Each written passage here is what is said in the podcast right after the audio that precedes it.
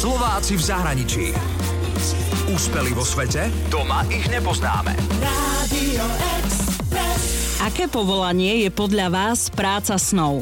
Po rozhovore so slovenským fotografom Pavlom Bobekom viem, že taký dream job môže byť aj destination wedding photographer. Že si ma zavolali na Havaj, zaplatili mi letenky, e, hotel na tri noci a prenajom auta. Dve noci som sa s nimi opíjal a jednu som fotil svadbu. Čiže to bolo, boli sme najlepší kamaráti a potom som im na chvíľku nafotil svadbu. Taká sranda stojí aj 15 tisíc dolárov. Zavolajú si vás fotiť kdekoľvek vo svete a zaplatia vám aj cestu, aj ubytko a ešte aj za vaše služby služby.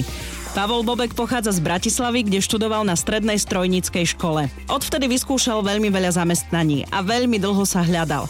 Bavilo ho však fotenie a začal točiť aj videá. Pred šiestimi rokmi spoznal Američana, ktorý bol na Slovensku, skamošili sa a pozval ho do San Diega. Bol tam 3 týždne, potom ďalšie 3 mesiace, vybavil si biznis víza a založili spolu firmu. A ono to znie tak jednoducho v týchto príbehoch, ale reálne ja si neviem predstaviť, že teraz len tak odídem na 3 mesiace preč, veď to aj niečo stojí. 3 týždne som zvládol ako dovolenku, s tým, že som býval u neho, nebolo to až také nákladné, bola to len letenka a musel som si vybaviť voľno. Ale je pravda, že tie 3 mesiace a toto preklenutie, dokým mi vybavili víza, dokým to bolo schválené, ja som bol stále zamestnaný, čiže trvalý pracovný pomer, kde som musel každý deň chodiť. Ono to bolo veľmi, veľmi náročné, aj psychicky, aj finančne. Paľo biznis víza dostal a tak 27-ročný chalan z Bratislavy si s týpkom z Ameriky založili mediálnu firmu v Kalifornii.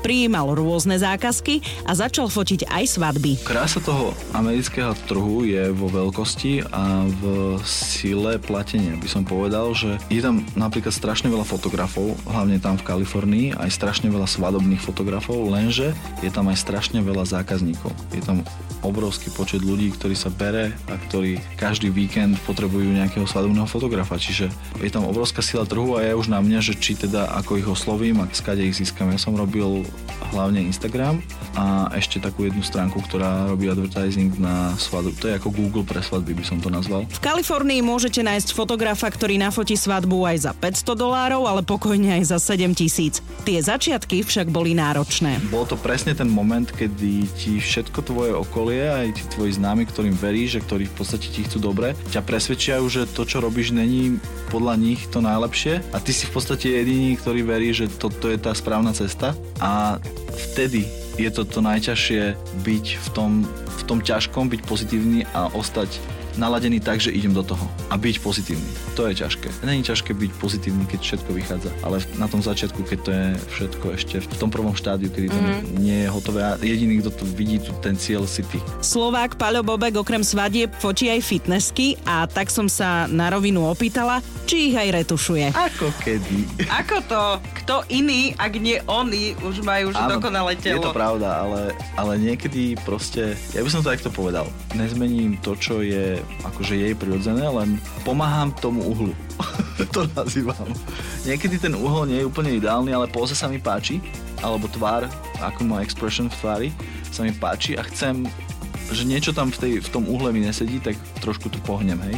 Uh-huh. Ale inak, akože sa snažím byť taký naturálny. To sú fotky priamo pre tie fitnessky alebo pre fitko či do časopisov. Tak e, čo hovorí Paľo na prehnané retušovanie modeliek v časopisoch? Ťažko povedať, ja som za oboje, pretože podľa toho, aký má byť vibe z toho, aký to je časopis, ak situácia, ja neviem. Ja teraz napríklad robím fotky, ktoré napríklad keď má žena aj strie, fitnesska, tak ja ich tam chcem nechať. Častokrát tie baby uh, mi povedia, že to nechcú. Čiže to musím vyretušovať. Ale rád nechávam tie autentické veci tam. Autentickosť alebo dokonalosť na fotkách. Vyberte si sami. Úspeli vo svete? Doma ich nepoznáme. Slováci v zahraničí.